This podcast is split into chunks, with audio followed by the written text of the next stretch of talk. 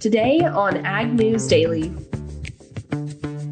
And if we compare it to the previous five year high, previous five year high was like 55.4 cents under. So we're a good 13, 13 and a half cents stronger than what we were over the previous five years for last week's close. Good afternoon and happy Market Monday from the Ag News Daily Podcast. It's Ashton Carr joined by Delaney Howell, and I am doing my best to make my voice sound as normal as possible today. Ashton, when you're sick, I think it makes your voice sound kind of like lower, maybe a little manlier, a little like, oh yeah, you know what I'm saying? I am a little bit offended that you just told me I sound like a man. Not manly, but like it just gives your voice an extra little grip. Like, I don't know how to describe it. I always kind of like my voice when I'm sick because it's like kind of a little deeper, a little bit like more to it. I don't know. Maybe I'm just talking in circles here. I'm just burying myself into a hole. Have you seen the episode of Friends where Phoebe gets sick and her voice is all raspy and she thinks she sounds like super cool and sexy whenever she sings? Yeah, see, that's what I think that I sound like when I'm sick. Yeah, exactly. Kind of made that connection there, but I unfortunately embarrassed myself. I went to the Chick fil A drive through earlier because they have really good chicken tortilla soup. So I treated myself for lunch and I went up to talk to the guy and I went to speak and I like couldn't speak, I had a frog in my throat. I probably sounded absolutely disgusting. I was so embarrassed. It's okay. It happens to the best of us. Yeah, I guess you're right, Delaney, but I am trying to be on the mend at least. It's been almost a week that I have felt bad, but I'm on antibiotics and trying my best to look at some news here so we can talk about that. So why don't you go ahead and kick some things off for us, Delaney? Absolutely, Ashton. I'm going to kick this off with a non piece of news here. But uh, through the weekend, we saw John Deere picketers continue their strike. We saw more than 30 Deere and Company employees waved blue and white UAW on strike signs near the main entrance to the John Deere Davenport facility on Sunday afternoon, while another dozen stood outside the secondary entrance a few hundred feet down the street. And Sunday marks the fourth day of this first major strike against John Deere since I know you reported this before since 1986. So uh, one of the employees was quoted as saying, well, at least it's not cold outside. It's a beautiful day, but really they are not making a lot of movement here as far as getting something sorted out. And I want to make note here, Delaney, that John Deere isn't the only manufacturer that is having some issues. And so it looks like we're going to see a couple more supply chain issues hit and really from a global perspective because CNH Industrial, which of course is an Italian American equipment manufacturer, announced that this week it's temporarily shutting several of its European manufacturing plants that produce ag ag equipment. They said that they are cutting off production of commercial vehicles and powertrain facilities. CNH says that it plans to shut down the facilities for eight days in total this month. And they indicated the shutdowns are driven by getting components to build and construct the machines, including semiconductors. So this isn't just a problem that we're seeing here in the US. It looks like over in Europe, we're going to see some issues there as well. Yeah, and CNH is kind of the big company that manufactures Case IH, Steyr, and New Holland equipment. So those are some of the big three that we use here in the United States when it comes to new equipment, which certainly means it's going to take a little more for your dollar to go a little bit further when buying new or used equipment this year, just because we are seeing so many disruptions to the supply chain, Ash. I mean, you talk about three, four now major brands in the equipment sector. You talk fertilizer, energy. There are a lot of things kind of lining up to be a perfect storm here for supply chain problems. And analysts and folks are expecting those problems to continue into 2022. I was reading this article on Farm Journal this morning. It's a pretty interesting one, might be a good one for us to share on social media or in our newsletter this week, Ashton. But in early October, Southern California ports had 90 container ships in the port, 63 of which were waiting off the shore. And in Los Angeles, nearly 500,000 20 foot shipping containers were in waiting mode. just because they needed somewhere to go. And so, you know, as we've continued to talk about this, I know we're talking transportation later on in the week, but like I said, we're kind of lining up here for a perfect bad storm in agriculture to have all of these little supply chain issues happening all at the same time. And I'm really hoping that this isn't a trend that we're i mean i say this but you you know just said that we're likely to see this go into 2022 but i just hope that this isn't a trend that we have to continue to deal with. I mean we've been dealing with supply chain issues it seems like for quite some time now and it doesn't look like there's really a mm-hmm. close end in sight. So it does make me a little bit fearful but i know that our ag producers are resilient creatures. Yes they are. That's true that uh, it does turn out to be a good year. But on the other hand, Delaney, it looks like it is at least a good quarter for Chinese pork producers. In some data that was released earlier today, it said that China's third quarter pork production surged to its highest in three years pork output for July through September was 12.02 million tons, which is up 43% compared to last year.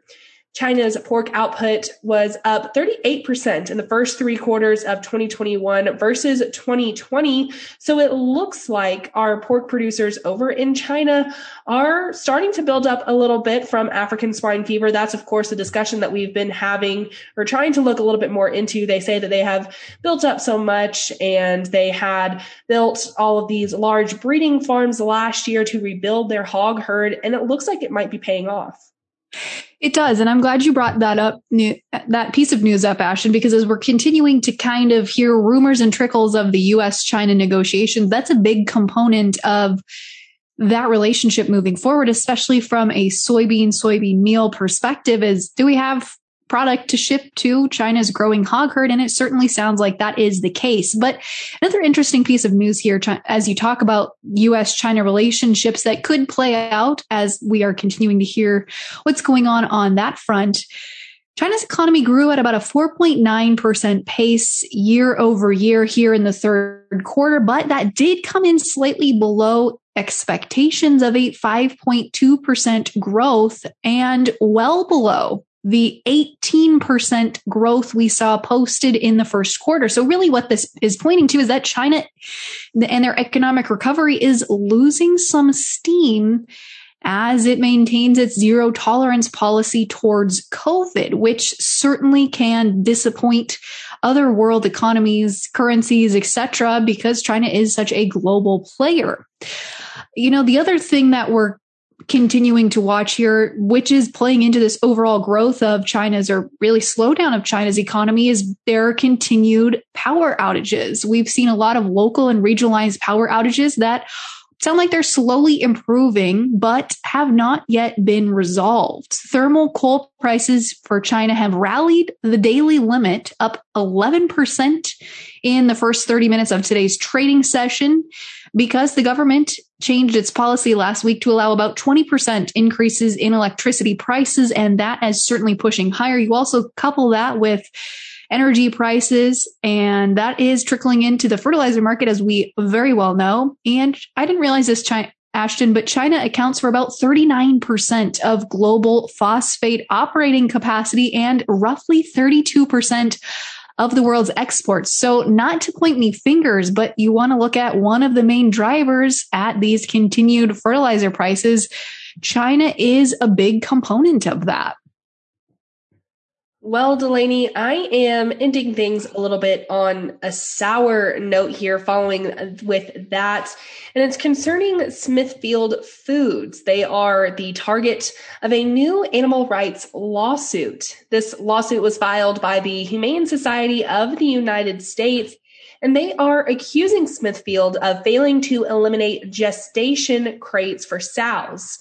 According to the Humane Society, the cages used to house the pigs are, quote, barely larger than the animals' own bodies, and they prevent them from turning around, which, if you work in the pork industry, is kind of the purpose of a gestation crate.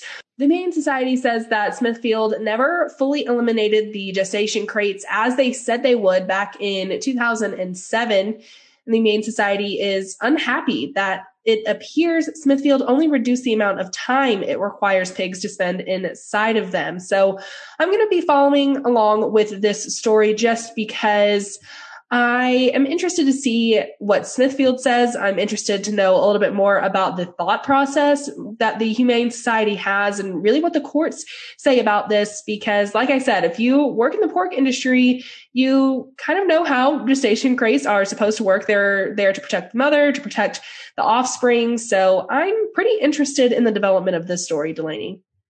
I would be as well, Ashton. Um, but I really don't have any other news for today. So how about we hop over and chat markets? Let's do it. Fantastic. Well, we're chatting with Darin Newsom here coming up in just a moment. But in the meantime, let's take a look at where market prices left us for today. December corn up seven cents today to close at 532 and three quarters. The March up six and a quarter cent to close at 540 and a half. In the soybean pits today, the November contract up three and three quarters cents to close at 1221 and a half. The January up two and three quarters to close at 1229 on the nose. Chicago wheat higher today as well with the December contract adding two and a quarter cent, closing the day out at 736 and a quarter. The March up two and a quarter cent to close at 748 and three quarters. As we hop our way over into the livestock markets, we saw some weakness today in the cattle complex as the December live cattle contract shed 55 cents to close at 130.42 and a half. The February down 35 to close at 135 even. Feeder cattle lower today as well as I mentioned there with the November contract shedding 207 ending the day at 159.35. The January down $1.97 and a half to close the day out at 159.55. Lean hogs had some strength today as the December contract added 47 and a half cents to close at 78.75. The February up 45 cents to close the day out at 81.77 and a half. And lastly, wrapping things up here, of course, with the class three dairy milk futures. November down 11 cents today to close at 19.17. The Dees up 2 cents to close at 18.78. Ashton, without further ado, let's kick it over to our conversation with Darin Newsom.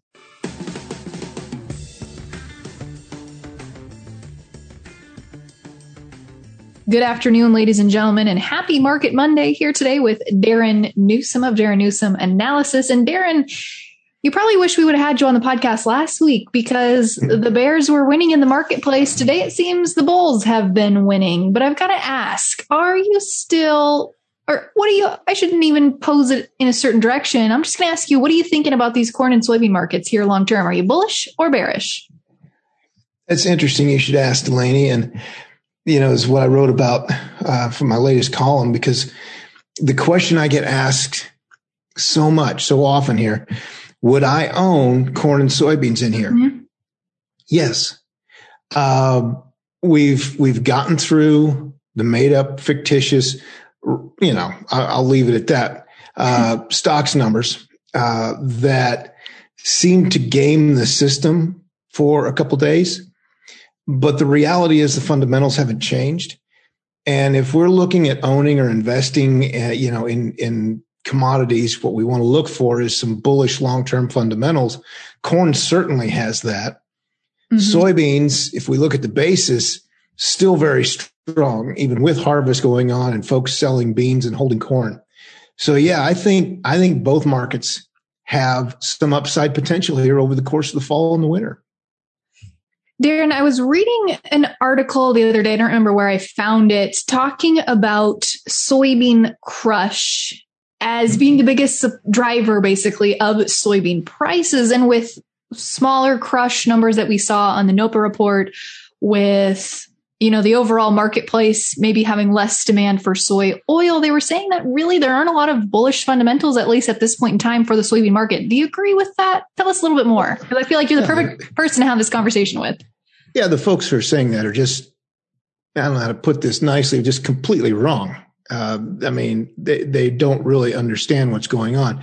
If you look at the most bullish markets out there, three three of the five most bullish markets are are soybean oil, canola, and Malaysian palm oil. There is incredible demand for oil and oil seeds right now. and crush is strong. Soil, soybean oil has a strong inverse in its forward curve. That's not going away. It's not saying crush demand is down. September was a slow month. Okay. But overall, crush demand still remains strong. Demand for the oil, for soybean oil, for, for canola oil, for Malaysian palm oil remains strong. It's not going away.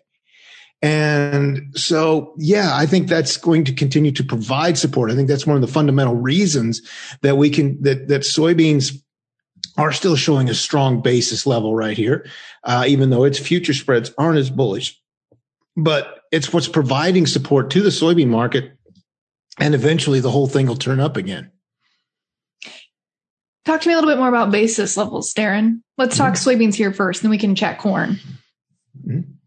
Yeah, you know, if we look at the national average basis, which is what I like to do, I think uh, last Friday, looking at the commodity national soybean basis index, uh, I think it came in at 42 cents under November futures. And again, this is just national average basis. And it was stronger for the week by, I think, something like 1.7 cents or, or something along that, that line. Uh, and if we compare it to the previous five year high, uh, the previous five year high was like 55.4 cents under. So we're a good 13, 13 and a half cents stronger than what we were over the previous five years for last week's close.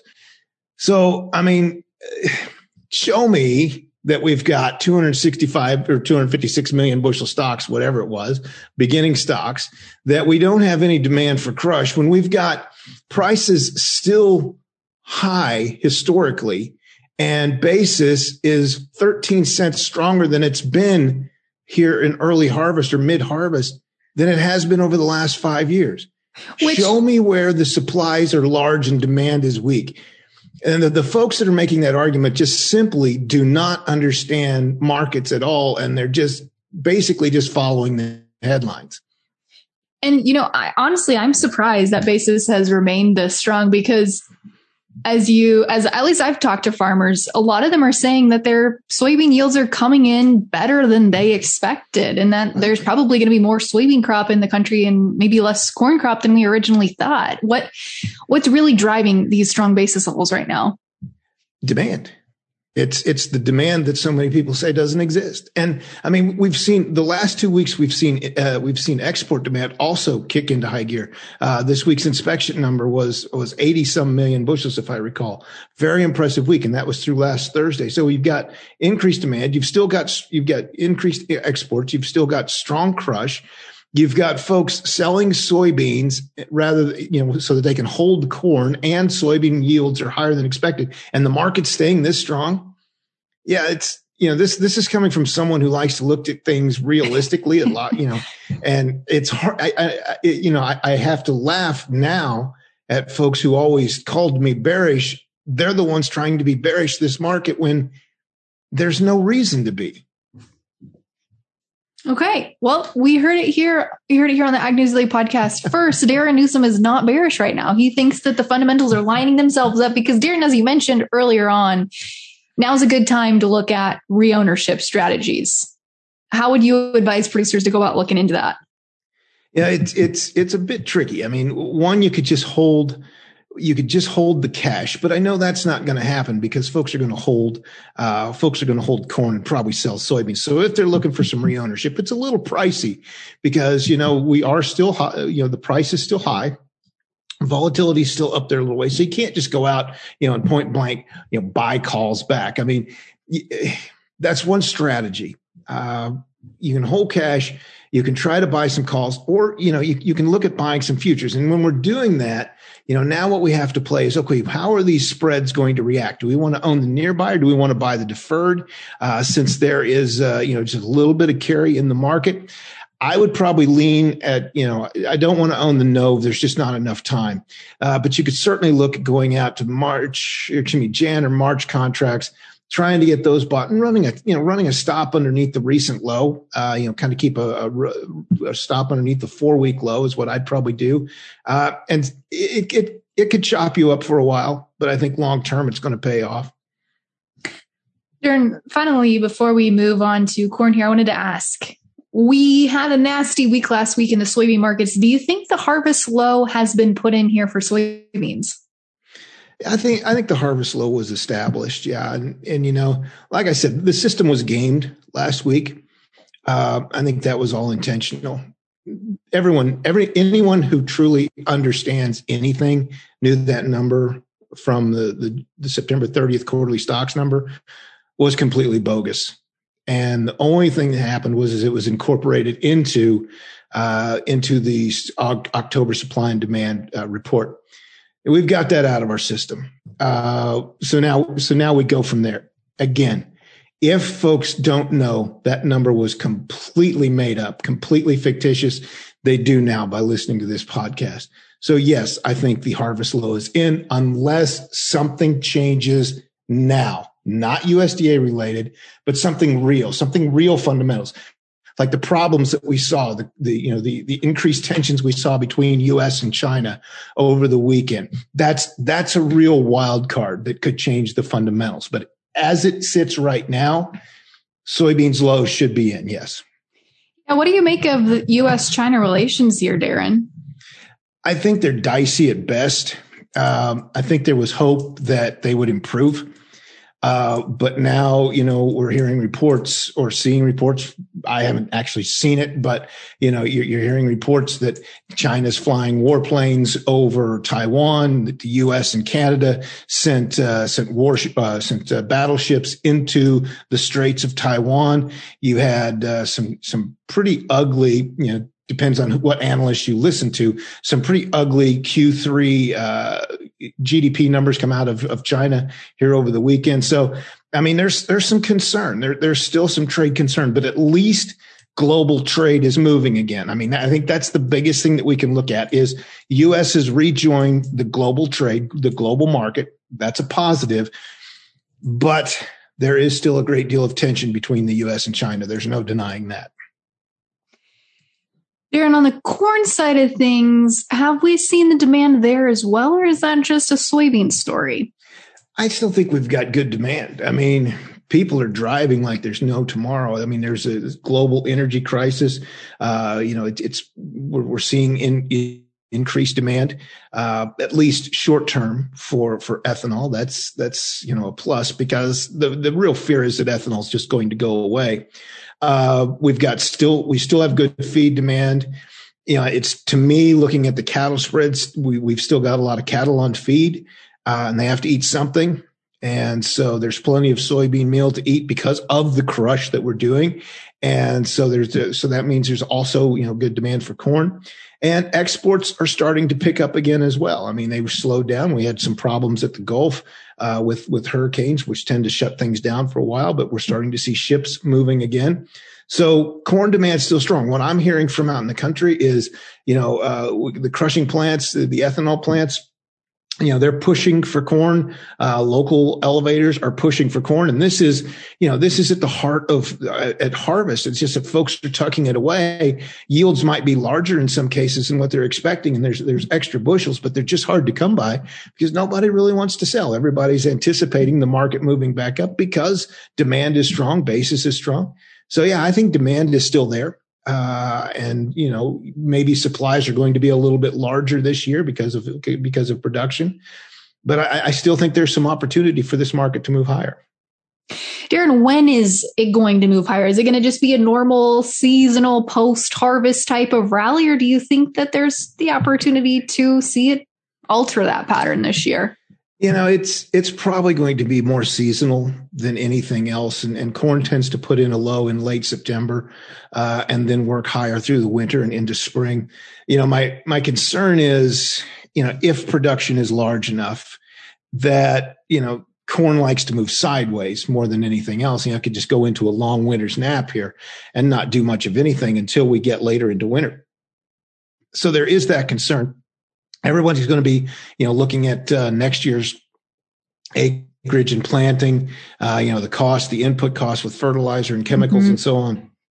So that could certainly change uh, the new crop landscape and, and put even a brighter spotlight on the old crop that sits in the bin over the course of the winter. I'm looking for a seasonal move Would not be surprised to see this thing just spend a little time going sideways. But I do think I do think commercial buying, commercial traders searching for supplies is going to keep a good floor underneath this market.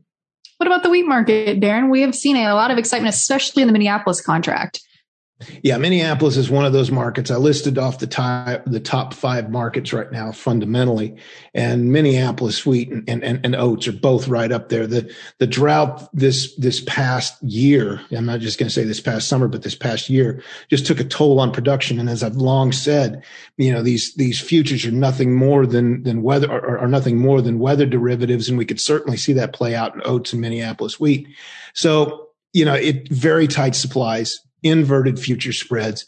I think that market's going to stay well supported. Winter wheat, maybe not so much. I'd probably be looking at this as selling opportunity. Uh, the one asterisk I'll put on that is that merchandisers, particularly up in the northern plains, are going to be looking for some hard red winter supplies to buy to blend in with the tight hard red spring supply, some lower protein hard red winter. So that should keep a floor underneath old crop hard red winter probably see uh, probably see the Kansas City market pull away from Chicago here over time over the course of the winter. Uh, but that's you know I'm, I'm looking for that to happen as well.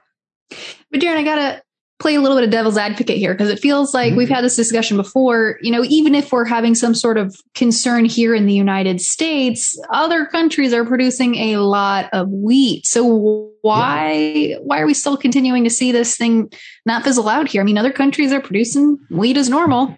Well, this this is the point that I like to make. You know, everybody likes to get all worked up into a lather about, oh, you know, Russian production is terrible, Ukraine production is down, there's this, there's that. We're tight on global wheat supplies. Oh my goodness, oh my goodness. But then if we look at the Chicago spreads, it's bearish. The the most heavily traded futures, the wheat futures market in the world is showing a bearish supply and demand situation with its Dec-March spread. What's that tell me? The news is full of, well, you can fill in the blank from there. Uh, the supply situation isn't as bad as what everyone wants to try to say. Again, they're just too busy not really paying attention to the market before they talk fundamentally, soft red winter is bearish. It's too high priced. And this is why I think hard red winter is going to pull away from soft red winter over time, uh, over the course of the winter. And the only thing really supporting hard red winter is the fact that merchandisers are going to still be needing that blending stock for their hard red spring as they try to stretch out those tight, high protein supplies. Jared, before we wrap up here, I just wanted to ask uh, really quickly on the live cattle market here. We've seen a little bit of a top put in around that 137 in the December contract. Are we aiming to make another leg higher here? You know, it's, I've been fundamentally bearish cattle for quite some time and it continues to go up. So, I mean, read that for what it is. uh, but those spreads that we see, the OCDES, the DEES, Feb, Feb, April, and so on, with all that, with these huge premiums towards the back end, towards the deferred contracts continues to tell me that this that the nearby is is bearish that we've still got too much cattle uh, too many cattle too many heads of cattle. And what's happening is producers are seeing those premiums and so they're they're holding their cattle back. And so when they hold them back they get heavier. And as they get heavier then that naturally keeps a lid on the cash price when when the packers come come knocking if and when they do. So to me, it's still a problem that the market's going to have. I think the December contract's too high priced. You know, we were hearing reports of 124, 125 cash uh, late last week, right where the October's trading. October, I guess, was actually up closer to 126. Probably pull it back down a little bit this week, but that you know that leaves it leaves contracts like DEES, Feb, and April vulnerable to a sell off you know, if we ever do see this market roll over a bit, I mean, we've already seen some fund money come out, uh, but if commercials really start to put pressure on these markets, there's there's some room for them to go down. Well, Darin, certainly appreciate your time today. Before I let you go, if folks have questions, want to read your commentary, chat with you a little bit, how can they find you? I appreciate that, Delaney. The easiest way to do it is to go to darinnewsom.com, go to the services page, and sign up for a free trial. We've got it. We've uh, we've still got a seven day free trial. Just get in and sign up and uh, take a look around, see what we talk about, see uh, you know see uh, you know see what our analysis commentary all has to say, and then uh, and then we can go from there. Fantastic, Darin. Thank you so much for joining us today. Certainly appreciate it. Well, thanks again for having me on, Delaney.